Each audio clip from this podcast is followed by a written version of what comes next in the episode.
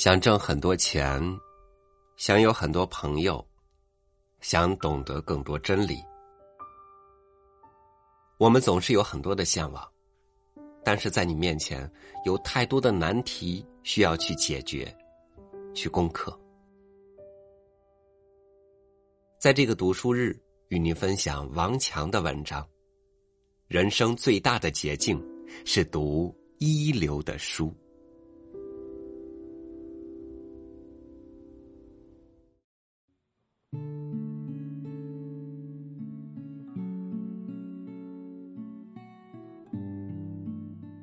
北大出了很多企业家，这让我非常自豪。我经常回忆，北大为什么会产生企业家？我一直以为清华才可以产生企业家，因为他搞科研。北大是学术的殿堂，是精神自由的三角地，是自焚的地方，是结束肉体的地方，是让灵魂再生的地方。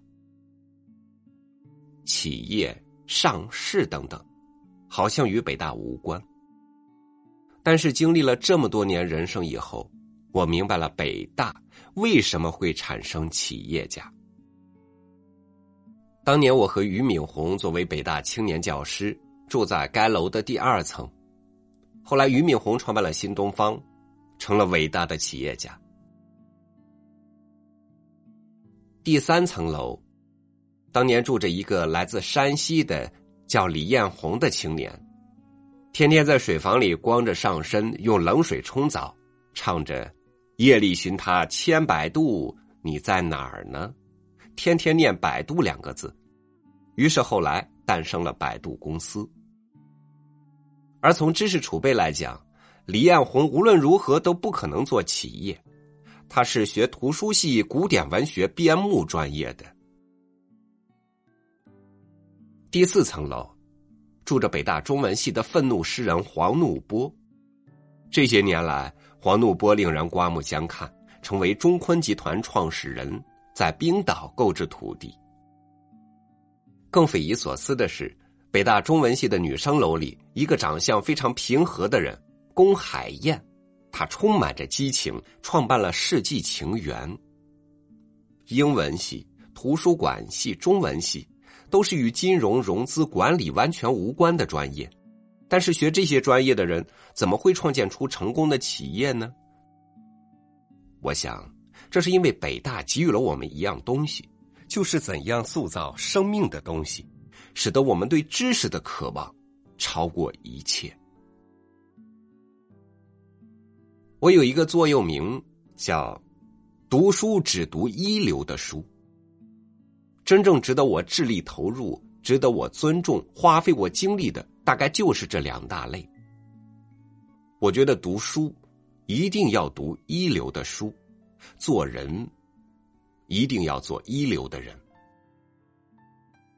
正是读经典、读那些能够改变我们生命轨迹的书籍，成为北大人离开校门后，不管走到哪个领域，能比别人走得稍微远一点的保证。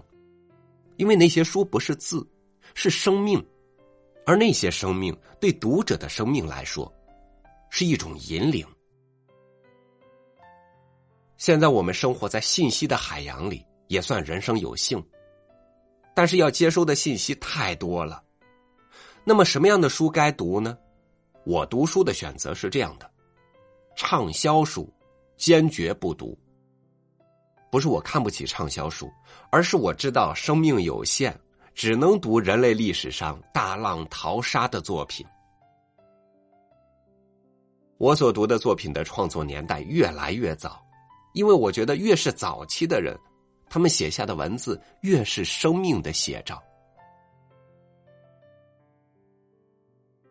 读一流的书，就要衡量这个作家进入书前的状态是什么。他是为满足市场的需要而写，还是倾其鲜血、生命和精力而写？如果你读的不是真文字，遇到的不是真语言，那么最后见到的也一定是虚幻的世界，不是真实的世界。读书真正对读者产生作用的时候，就是读者和真正的生命融汇在一起的时候。千百年来没有被淘汰的著作，是人类一代又一代人选择的结果，而不是现在市场的选择，更不是广告词的选择，这是非常关键的。为什么读经典能改变我们的生命呢？文学的功能是什么？在我看来，文学的功能就是真正有力量的文字，一定能够对我们的审美进行奇异的再造，在我们对真善美的追求上有奇异的启示，有充电的感觉。所以，那些人类最高的价值、真的善的美的东西，就会融入我们的血液。一旦人的身体里有这三样东西，在现实社会中就不会轻易被世俗的、流行的、暂时的，甚至非常糟糕的价值观扭转。读那些经典的人，人类熟悉的，甚至很多人因为追求时髦而不屑一读的文字吧。这些文字，使我们对生命、审美、真理、语言与世界的关系有了更直接的感觉。我认为我人生最大的捷径就是用时间和生命阅读和拥抱了世上一流的书。我还有一个看法：读书和吃饭一样，不能偏食，要有一个均衡的饮食，精神的脾胃才能健康。首先，是不是要读读宗教、神学？我觉得一定要读神学著作，我们才能理解超越人性的东西，才能获得一种上帝般的眼界，才能达到一种超尘脱俗的境界。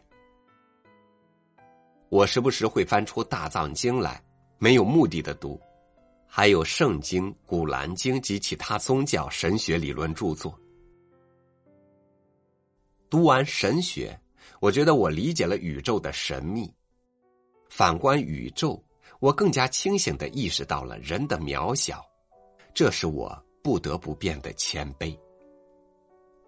不要把宗教神学等同于迷信。第二，一定要读哲学。哲学从某种意义上说，是寻找人之为人的存在根由的一种诘问。作为一个人，我们不得不问。我们自己是从哪里来的？我们要到哪里去？第三，不能不读历史。历史对人类到目前为止的所有生活场景进行了最接近真实的描述。人的生命有限，如果想领略人类经历的酸甜苦辣、成功和失败、生命和死亡，就只能去读历史。第四，心理学要读。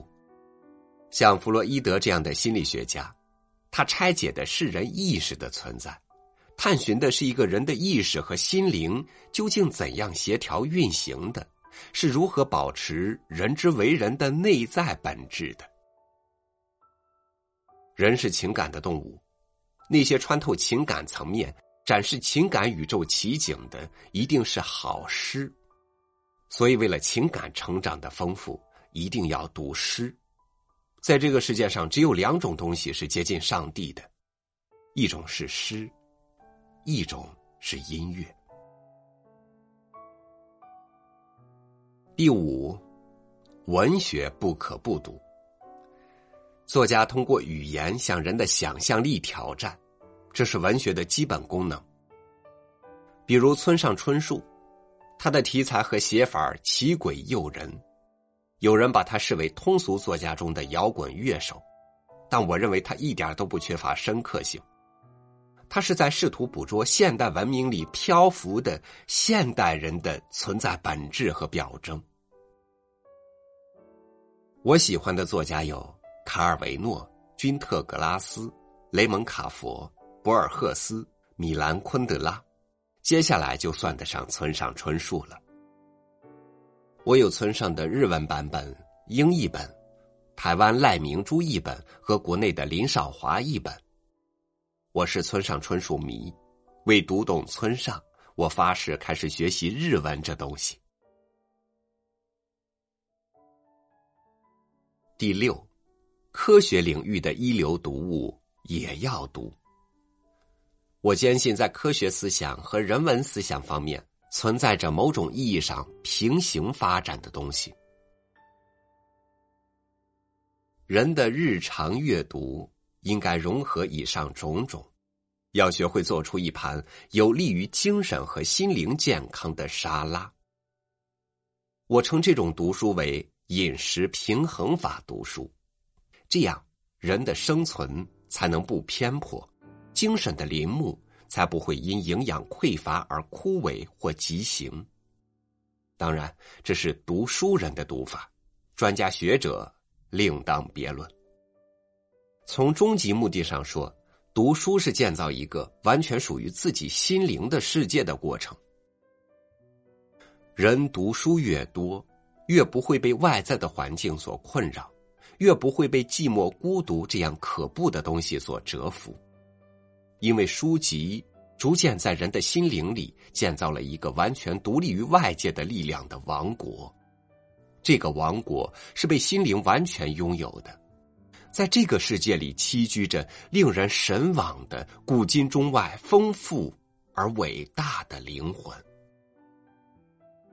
当一个人的心灵完全拥有这样一个王国的时候，他灵魂的承受能力会有多么坚强？因为他完全不需要依靠任何外力来支撑他的生命。所以我说：“I read, therefore I am。”我独，故我在。